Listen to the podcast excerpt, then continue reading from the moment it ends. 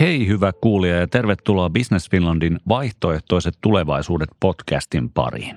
Tässä podcast-sarjassa tulemme tarkastelemaan Suomen ja suomalaisten yritysten menestymisen mahdollisuuksia useilta eri kanteilta useiden kiinnostavien vieraiden kanssa.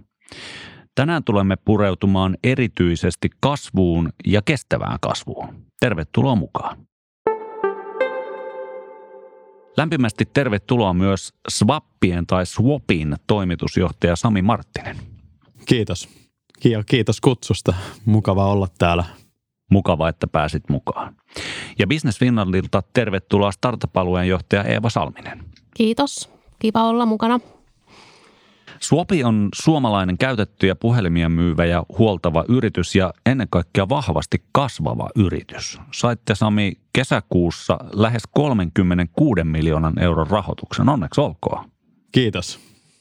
Teitä on korona tainnut kohdella aika silkkihansikkain. No sanotaan, että, että toimialana niin kuin kysyn, kysyntää tällä tälle meidän palvelulle kyllä löytyy. Et, et nyt että on aika antisyklinen tämä meidän bisnes siinä mielessä, että et, nyt kun ihmisten on työttömyyttä enemmän ilmassa ja, ja tota, ihmisten tulotasot on myös vähän laskenut ja on epävarmuutta myös taloudellisesta tulevaisuudesta, niin kyllä ihmiset vielä enemmän, enemmän katsoo kulutuskäyttäytymistään ja että ostaako sitten sen ihan uusimman puhelimen vai sitten sama, samalla toiminnallisuudella olevan huoletun puhelimen – et, et siinä mielessä on, on, tota, on ollut hyvä tilanne rakentaa firmaa eteenpäin tavoitteiden mukaan, mutta tietenkin kyllä tässä haasteita paljon on ollut myös, että esimerkiksi ää, saatavuudessa sekä varaosien saatavuudessa että puhelinten saatavuudessa ylipäätään. Kaikki jakelukanavat ei ole toiminut ihan normaalisti, on ollut muitakin häiriöitä. Etätyön haasteet varmaan on niin kuin niin kuin, si, siinä on myös mahdollisuuksia tosi paljon, ja, ja tota, mutta mut tietenkin myös haasteita ja etenkin tilanteessa, missä me ollaan nyt maaliskuun jälkeen niin kuin kasvettu 200 hengen firmasta niin yli 400 hengen firmaksi. Et me ollaan tuplattu korona-aikaan, niin kyllä se tuo mukanaan myös omia haasteitaan, mutta, mutta niitä ollaan sitten yhdessä ratkottu hyvässä hengessä ja meillä on tekijätyyppejä ja, ja tota, avoin keskustelukulttuuri ihan läpi firman, että kaikki sanoisin, että hyvin ollaan pärjätty kyllä. Ja, ja tosiaan sitä kasvuakin on tullut, mutta et ei, se, ei se ihan niin kuin suoraviivasta ollut. Pureudutaan näihin teemoihin, mitä, mitä nostitkin tuossa esiin, eli, eli aika todella hurjaa ja vahvaa kasvua, kasvua ja niihin, niihin päästään paneutumaan hetken kuluttua hieman tarkemmin, mutta Eva, jos Business Finlandin kannalta tarkastelet tätä, tätä kulunutta koronavuotta, niin millä tavalla se on nimenomaan startup-puolella näyttäytynyt? No sikäli samantyyppisesti kuin millä tahansa yrityksille, toisille se on kiihdyttänyt sitä kasvua ja luonut uusia bisnesmahdollisuuksia ja toisilla sitten taas tuonut niin kuin hidasteita ja, ja vienyt, vienyt bisnestä pois alta. Että tietysti se, että miten uudistuu ja mitä, mitä sitten tekee, tekee niiden uusien mahdollisuuksia niihin tarttumisen suhteen, niin on paljon, paljon sitten kertonut sitä, että miten menestyy. Mutta ehkä startup-puolella merkittävä juttu, just tämä rahoitus, mihin, mistä tässäkin oli, oli puhetta Swappien isosta kierroksesta, niin niin sen puolella ihan toisaalta hyvältä, hyvältä näyttää, että meillä on Suomeen tullut nyt tämän koronankin aikana uusia rahastoja – ja ollaan luettu just näistä isoista sijoituskierroksista ja on jopa pörssilistautuminen ollut startup-puolella. Ja toisaalta sitten taas myös julkinen sektori on aika vahvasti, vahvasti nyt rahoitusta laittanut myös startuppeihin, että Business Finlandin tämä niin sanottu normaali, normaali rahoitus, mitä ilman tätä koronaa, koronaa niin startup, startupeille niin tänä vuonna on, on tota, suunnilleen samalla tasolla tai jopa vähän enemmän kuin viime vuonna. Mutta sen lisäksi on meiltä tämä iso, iso korona-avustuspotti, potti, mikä myös suuntautui niin kuin startup-yrityksille. Eli Eli raho, raho, rahoitus ja rahan näkö, näköpiiristä niin näyttää ihan hyvältä. Kysymys tietysti sitten on, että miten se raha muutetaan liiketoiminnaksi ja kasvuksi, mutta tämmöinen yksi perusedellytys, niin siitä näkökulmasta ihan, mm. ihan hyvä tilanne. Onko tota startup-alue tämän koronan aikana niin pärjännyt paremmin kuin vaikka perinteiset teollisuuden alat? No ainakin voisi ajatella niin, että tämmöisiä yllättäviä tilanteita kun tulee, niin startupin ominaispiirteet, mikä on, on just vähän rikkoa olemassa olevia toimintatapoja tai, tai innovoida uutta tai toimii opportunistisesti, eli, eli pieniä mahdollisuuksia kun ilmaantuu, niin niihin tarttuu ja kovasti ollaan puhuttu koronan tuomasta digiloikasta, eli, eli varmasti meillä on paljon startuppeja, jotka itse tehneet digiloikkaa, mutta ennen kaikkea ollut niin kuin avittamassa, niin, niin ainakin paljon niin kuin on mahdollisuuksia tästä näkökulmasta nimenomaan startup-yrityksillä versus muut, mutta mm. Kyllä, kyllä mä näkisin sen myös noin, että, että meilläkin on DNAssa kuitenkin se muutos koko ajan, että se muutos on vakiotila koko firmassa ja, ja sitten jos, jos asioita ei tapahdu tai kasvu on myös vakiotila ja jos asioita ei tapahdu, niin jengi alkaa siitä stressaamaan, kyllä. ei siitä, että muutosta tapahtuisi vaan siitä, että jos mitään, mikään ei liiku.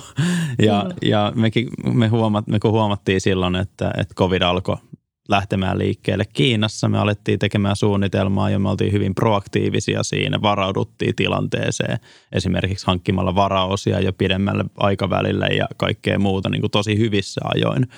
Ja itse asiassa me ollaan huomattu sitten, että kun on katsonut kilpailijoita ja tätä markkinaa yleisesti ottaen, niin itse asiassa noin markkinahäiriöt, mitä on tullut toimitusketjuihin tälle alalle, niin ne on syönyt monelta sen kasvun. Me ollaan nyt meidän datan perusteella, mitä ollaan saatu kerättyä, niin ollaan kasvettu nopeiten tällä alalla Euroopassa, ainakin tuossa kesän aikana.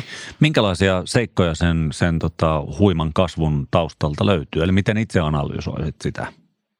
Nyt tänä vuonna vai ihan yleisesti tänä vuonna. ottaen? Tänä vuonna varmasti se, että me varauduttiin niin hyvissä ajoin.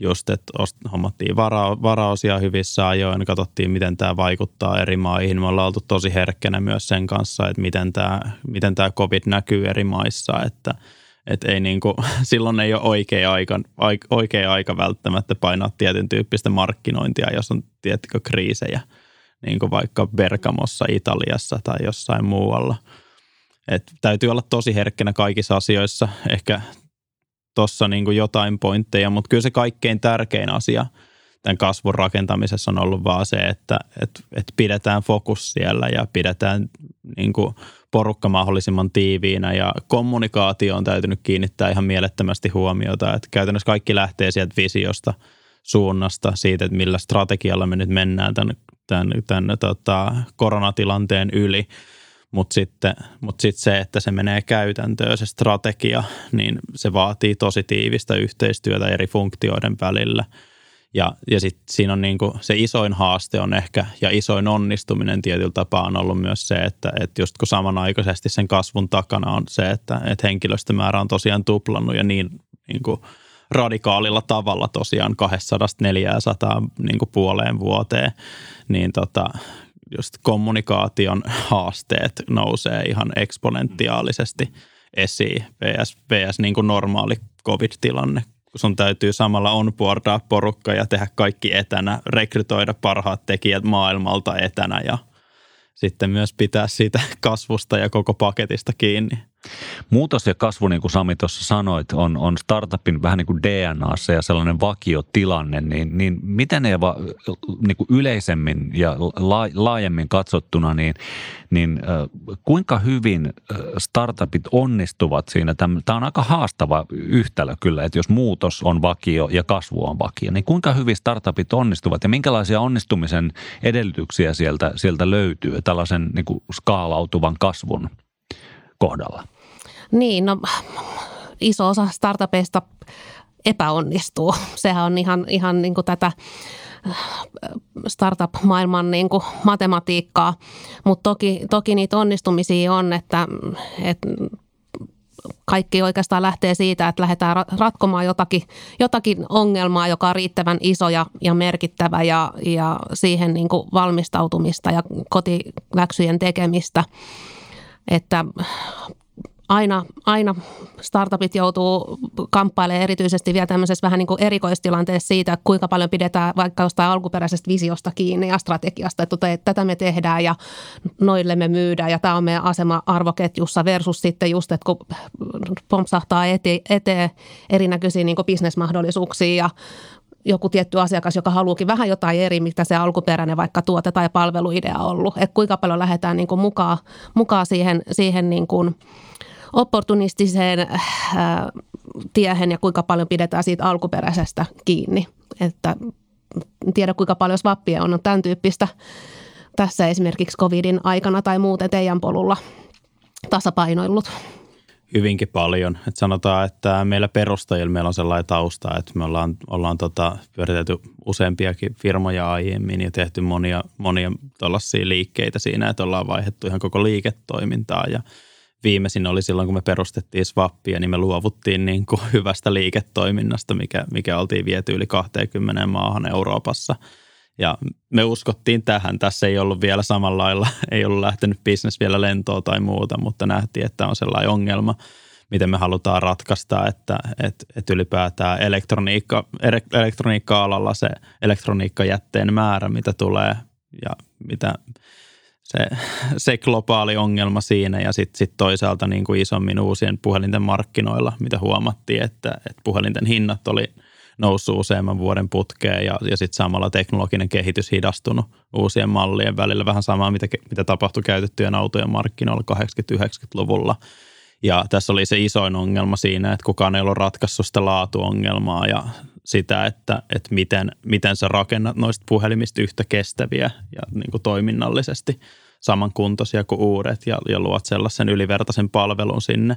Käytännössä siinä oli ehkä niin kuin meidän isoin niin kuin tuolla ihan business pivotti, että nyt sen jälkeen ei olla enää katsottu muita ihan niin kuin kokonaan niin kuin uusia liiketoimintoja, että lähettäisiin firman koko idea muuttaa, mutta tuollaisia pienempiä juttuja nyt tulee ihan jatkuvasti, että mihin maahan me lähdetään, vaikka covidin aikana niihinkin on tullut muutoksia ja tosi nopeitakin muutoksia, että jos me nähdään, että jossain johonkin tämä on osunut niin kuin pahemmin, nyt ei ole oikea aika liikkua, niin sitten – me pystytään siirtämään ja kukaan ei pelkää sitä, että, että jos on vaan oikeat perustelut, niin sitten keskustellaan. Käydään kaikki niin kuin vaikeimmatkin keskustelut ihan vaan suoraviivaisesti ja avoimesti läpi. Et kuulostaa tosi helpolta asioilta, mutta tota, mm. niissä on tosi helppo mennä vihkoon. On ja varmasti myös tämän niin kuin valtavan nopean kasvun aikaa, mikä teilläkin on ollut, niin äh, siihen ehkä hetkeksi mie- mielellään pysähtyisen. Eli, eli niin kuin olette tuplannut tässä puolen vuoden aikana henkilöstömäärän. Niin millä tavalla se, se fokus, josta te molemmat itse asiassa äsken puhuitte aika, aika hyvin, niin miten tällaisessa tilanteessa sen fokuksen voi säilyttää ja toisaalta siltä vauhtisokeudelta välttyä? Minkälaisia niin kuin takeawayta antaisit meille? Kyllä niin kuin sanotaan ihan siinä meidän ydinliiketoiminnassa, että mitkä meidän kilpailuetuja on ylipäätään koko tässä, koko tässä markkinassa suhteessa kilpailijoihin, niin se täytyy pitää ihan kristallin kirkkaana mielessä, että mitä me ollaan nyt rakentamassa pidemmällä aikavälillä, mitä me halutaan saavuttaa firmana.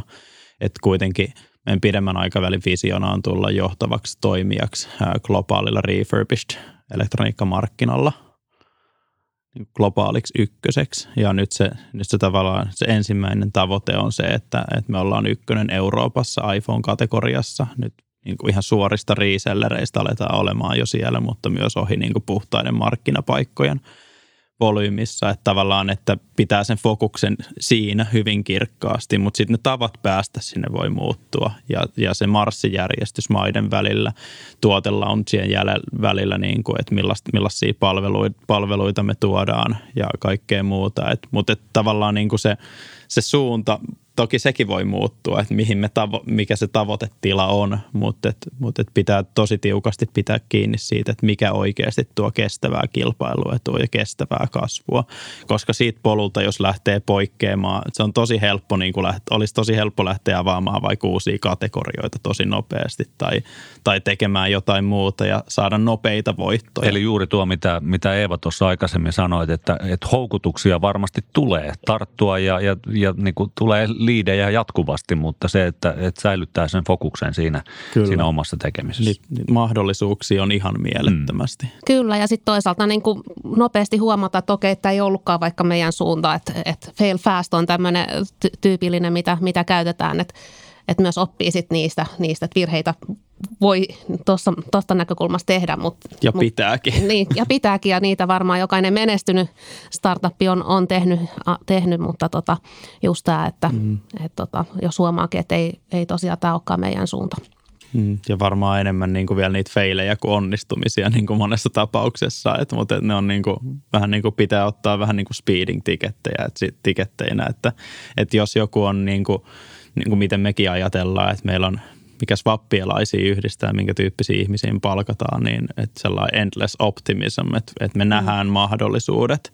Totta kai täytyy nähdä ne uh, uhkat, mutta, mutta myös niin kuin mahdollisuudet, mahdollisuudet joka tilanteessa ja sitten lähtee yhdessä ratkoon niitä. Ja jos joku on ollut rohkea ja lähtenyt kokeilemaan jotain, vaikka tiettekö oman tavallaan niin kuin oman perinteisen tontin ulkopuolelta ja testannut jotain uutta konseptia tai tai niin kuin tehnyt jotain rohkeasti vaikka ostamisen puolella, niin se, että jos joku feilaa, että vaikka olisi isommistakin summista kyse, niin se ei ole oikea signaali, että niistä vaan niin kuin rankaistaisi suoraan tai muuta, vaan niin kuin kannustaa ihmisiä vaan oppimaan ja kehittymään sitä kautta, että se monesti kehittää myös vielä nopeammin. Tämmöinen nopean kasvun, äh, kasvun tie, niin se vaatii myös varmasti todella paljon johtamiselta ja siltä yrityskulttuurin luomiselta. Niin kuinka paljon te tällaiseen swappien kasvun polulla kiinnittänyt huomiota?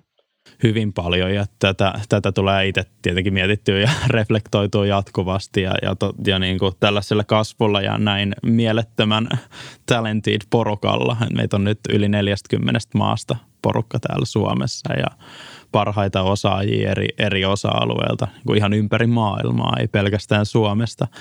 Mutta tota, kyllä siinä niin kuin kokee itsensä jatkuvasti puutteelliseksi niin kuin omassa roolissaan. Tai, tai tota, jos ei kokisi, niin sitten mä näkisin, että sitten oltaisiin myös menossa väärään suuntaan. Että kaikilla on varmasti kehittymistä koko ajan tästä, tällä puolella myös niin paljon, mutta sama niin kuin noissa muissakin asioissa, että, että on niin paljon fiksumpia ihmisiä ympärillä, että heidän kanssaan saa kyllä yhdessä ratkottua myös niin kuin, kulttuuriin ja kulttuuriin liittyviä asioita ja kulttuurin rakentamista, niin kuin sitä, että miten me rekrytään vaikka arvopohjaisesti ja, ja, ja tota, haetaan, haetaan parasta talenttia, pidetään ne täällä ja, ja muuta. Et näkisin, että siinä me ollaan onnistuttu tuossa people-puolessa.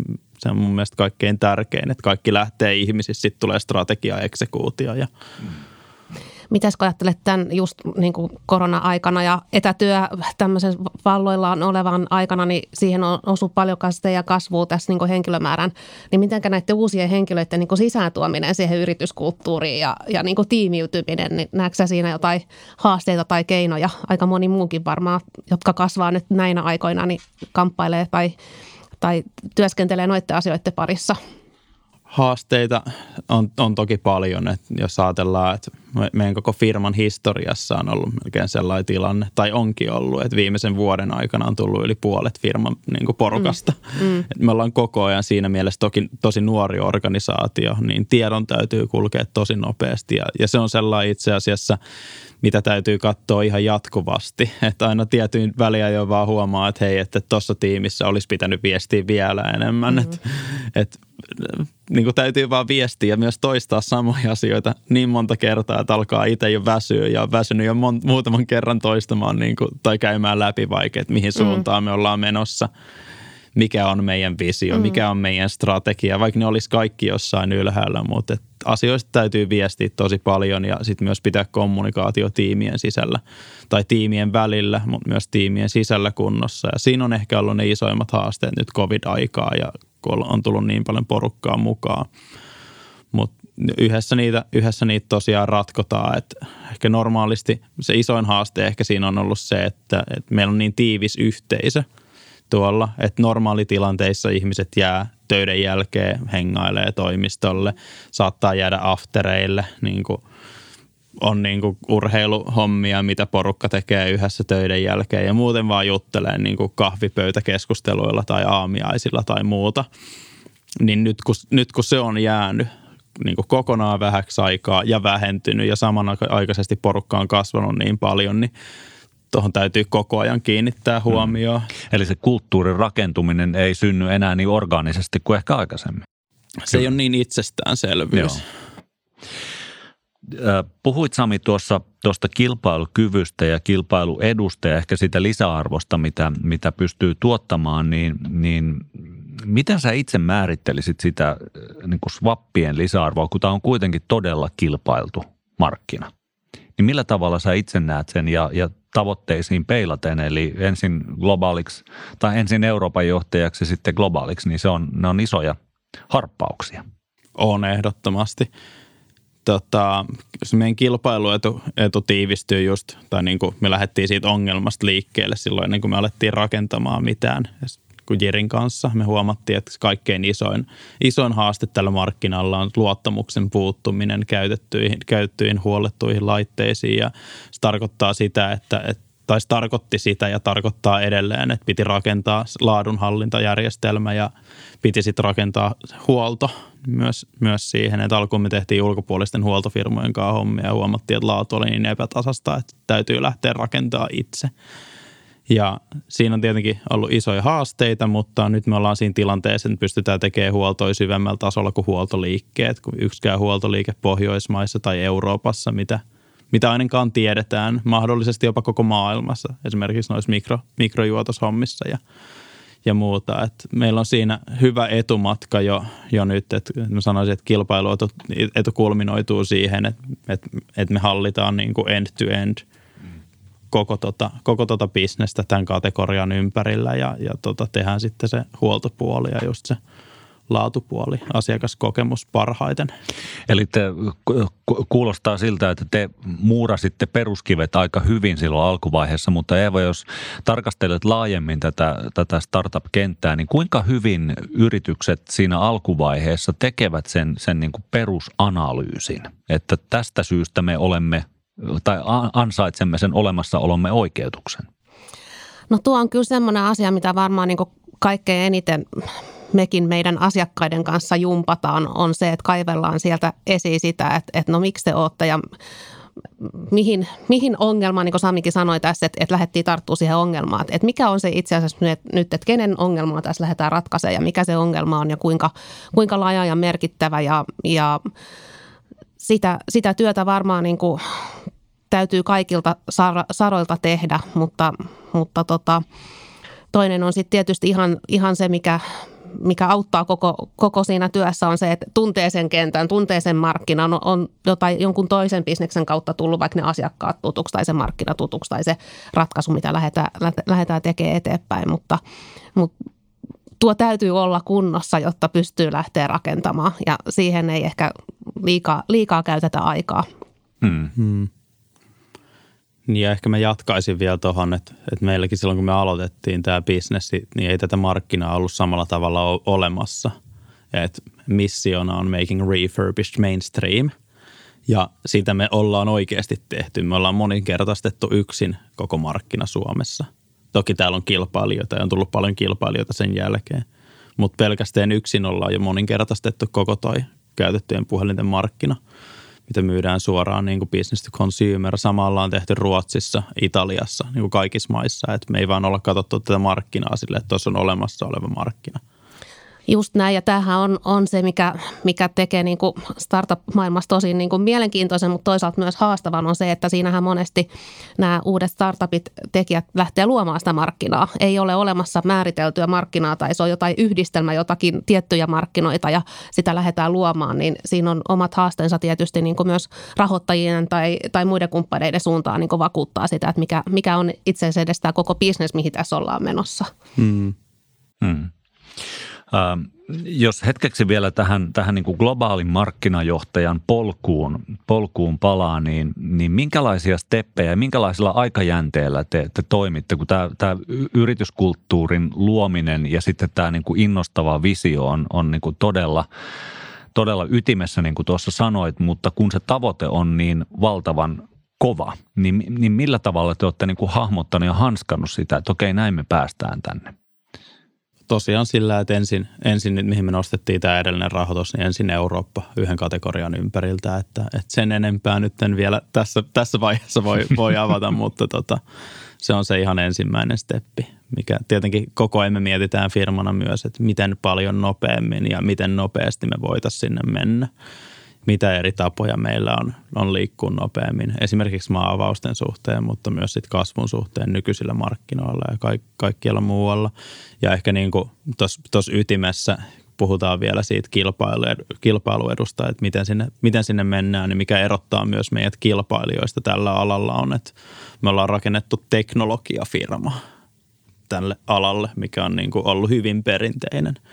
Ja, ja se yhdistää ihan kaikkea tekemistä sekä tuolta markkinoinnin ja kasvun ajamispuolelta. Että me ollaan palkattu sinne myös parhaat kasvunajajat ulkomailta ja niin kuin Suomesta ympäri maailmaa sama, sama tietenkin jokaiseen funktioon, mutta sitten, mutta sitten myös se teknologia, mikä mahdollistaa ja nitoo kaiken yhteen. Ja, mm. ja se on sitten niin kuin softapuolella esimerkiksi justiin ää, tota, softapuolella, mitä tulee tuohon verkkokauppatekkiin ja, ja tota, niin kuin markkinapaikkateknologiaan, mutta sitten myös ja sitten sit tietenkin kaikkea muuta, mitä liittyy tuohon tehtaaseen ja, ja tota, tuotannon ja laadun ajamiseen ylös. Mutta sitten sit myös sit se hardware-puoli, että myös ihan niin kuin pääsee tekemään myös, myös sitten sitä puolta. Että se on aika uniikki kombinaatio itse asiassa, että joku hanska on niin laajaa skaalaa, mutta sitten se on mahdollista, kun on muuten sitten tiukka fokus. Me ollaan puhuttu paljon tässä nyt kasvusta ja kestävästä kasvusta nimenomaan niin kuin yrityksen näkövinkkelistä, mutta kestävä kasvu ja kestävä kehitys on tietysti laajempi globaali me- megatrendi, niin Eeva, miten, miten sä analysoisit tätä, tätä kestävän kehityksen teemaa ja trendiä, että toisaalta missä, missä niin kuin maailmalla mennään ja mitä ehkä suomalaisyrityksillä, minkälaista uniikkia kilpailuetua suomalaisyrityksillä voisi tällä saralla olla? No näen niin, että, että jotta voi tehdä tämmöistä kestävää talouskasvua tai talouskasvua ylipäätään, niin, niin suomalaisille tuttuja termejä kuin just luotettavuus tai, tai laatu tai, tai vastuullisuus tai eettisyys, puhtaus, niin nämä on semmoisia mun mielestä ihan kestävän kehityksen avainelementtejä, mutta, mutta tosi, niin tosi monille suomalaisille – yrityksille ja ihmisille aika läheisiäkin. Ja niiden ympärille mun mielestä pystyy aika hyvin lähteä rakentamaan sitä liiketoimintaa ja, ja kilpailuetua ja sen kautta ihan niin kuin luomaan brändiä se, sille yritykselle. Että et kestävä kehitys ja kestävä kasvu voi olla aika iso niin kuin terminologia, mutta sitten jos lähtee valastelemaan tuommoisilla niin hyvin tartuttavilla olevilla asioilla, niin, niin tota, siihen pystyy ehkä lähteä sitten konkreettisemmin viemään, viemään sit niitä sinne ihan liiketoiminnoiksi. Hmm. Millä tavalla Sami, Sami itse analysoit tuota kestävän kehityksen teemaa nimenomaan teidän yrityksen näkövinkkelistä? Että minkä, minkälaisiin asioihin kiinnität huomiota? Et toki niin kuin koko business on rakentunut sen kestävän kehityksen päälle. Et niin kuin jokainen puhelin, mitä me myydään, niin me pystytään pudottamaan puhelimen elinkaaren aikaista hiilijalanjälkeä sieltä niin kuin totta kai riippuen puhelimen iästä ja kaikesta muusta, että minkä verran siinä on huollettavaa, mutta niin kuin 10 jopa 80 pinnaa elinkaaren aikana. Ja tota, siinä, on, siinä on tosi paljon tekemistä, että se on kaiken ytimessä. Että ehkä niin kuin, mitä meille impact, ja niin, environmental impact, mutta sitten impact on society ja, ja niin kuin laajemmin myös impact on tosi tärkeää ja ihan keskeistä meidän arvoissa, arvoissa että ää, yksi meidän arvoista on niin kuin impact through customer focus. Ja, ja se, se tulee sitä kautta, että me ei, niin kuin, me ei syytellä sormilla asiakkaita tai että miksi ette te niin kuin kuluta ekologisemmin tai eikä yritetä viherpestä ketään niin kuin ostamaan sen ekologisuuden tai sen niin kuin eettisyyden tai minkään muun takia, vaan me laitetaan asiat tapahtuu ja tota, sitten myös muuta kautta, että, että tehdään tästä tosiaan mainstreamia ja myydään, myydään tota, myös muista syistä näitä puhelimia, niin kuin samalla tavalla toimivia puhelimia myös ihmisille, jotka joita ei välttämättä tavallisesti tällaista asiaa edes kiinnostaisi.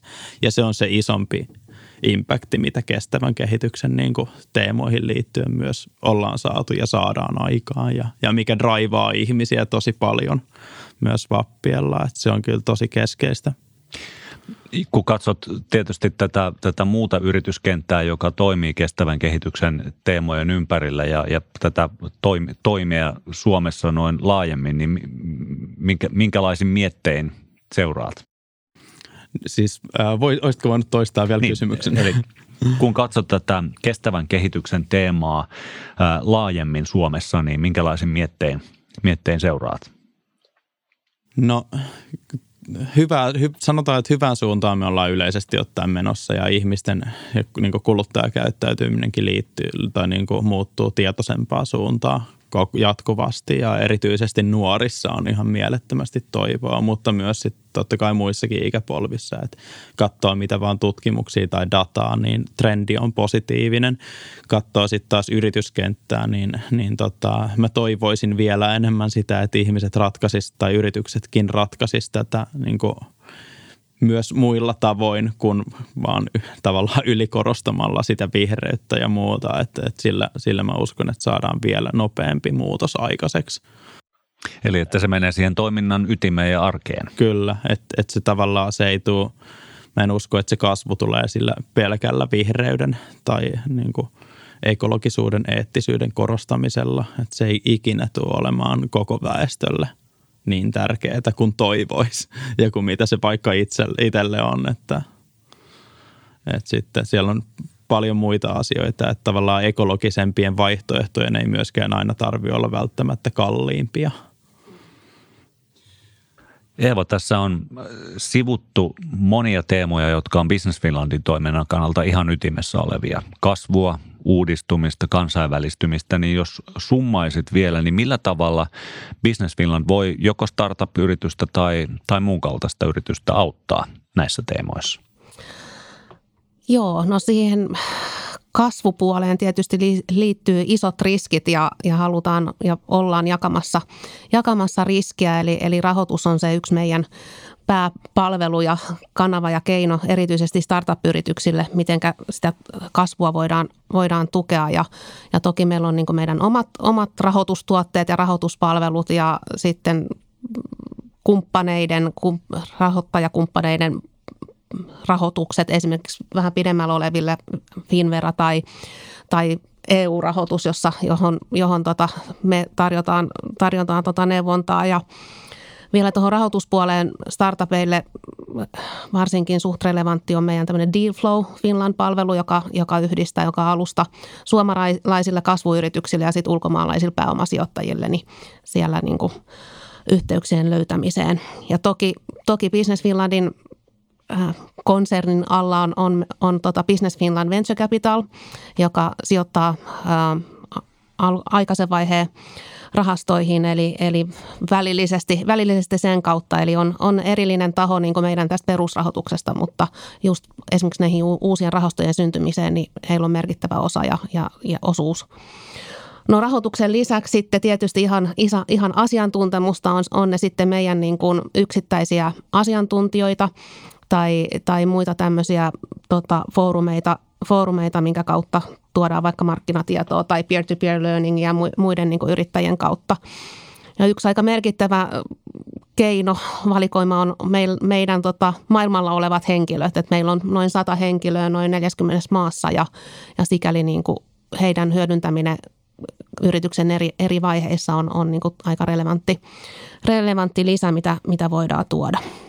Eli rahoitusta, verkostoja ja asiantuntemusta. No kyllä, näin voisi kiteyttää. Tähän loppuun vielä, niin Sami, tuossa jo kerroitkin näitä, näitä tota, yrityksen seuraavia kasvuvaiheita, mutta jos ihan loppuvuotta tarkastelet, niin mikä on Swappiella loppuvuodessa, loppuvuonna ää, työpöydällä? No nyt, nyt tämä loppuvuoden seasonality ja niin kuin loppuvuoden season on aika, aika vahva niin kuin verkkokaupalla ja, ja tota, sanotaan markkinapaikoilla ylipäätään. että et siihen meillä on nyt kasvu on ollut kovaa jo tässä vaiheessa tämä, tämä vuosi, mutta, mutta kasvu jatkuu ja erityisesti niin kuin me avataan samanaikaisesti, avataan vielä ainakin yksi markkina nyt, nyt tämän vuoden lopulla. Ja, Mikä se ja tulee tota, olemaan? Se tulee olemaan Norja. Että ollaan nyt ihan, ihan tässä ihan tässä launching kynnyksellä itse asiassa just tällä hetkellä as we speak – ja, ja tota, sitten samanaikaisesti nyt seuraavan vuoden aikana meillä on tarkoitus rekrytä 400 ihmistä lisää. Et tuplataan vielä tästä 400-800. Et erittäin suuri haaste tietenkin, että kun me ei rekrytä pelkkää volyymiä, vaan niitä parhaita tekijöitä. Et siihen myös rekrytointiin ja, ja tota people-puolelle tiimin rakentamista samanaikaisesti, kun kasvetaan ja loppuvuonna tulee työllistämään myös paljon, että samanaikaisesti kun on toi niin kova kasvu. Kiireinen syksy siis, kiireinen syksy siis edessä. Ehdottomasti. Onnea ja menestystä. Suuret kiitokset Sami ja Eeva erinomaisesta keskustelusta ja kiitos myös sinulle hyvä kuulija. Kiitos. Yes. Kiitos. Loistavaa.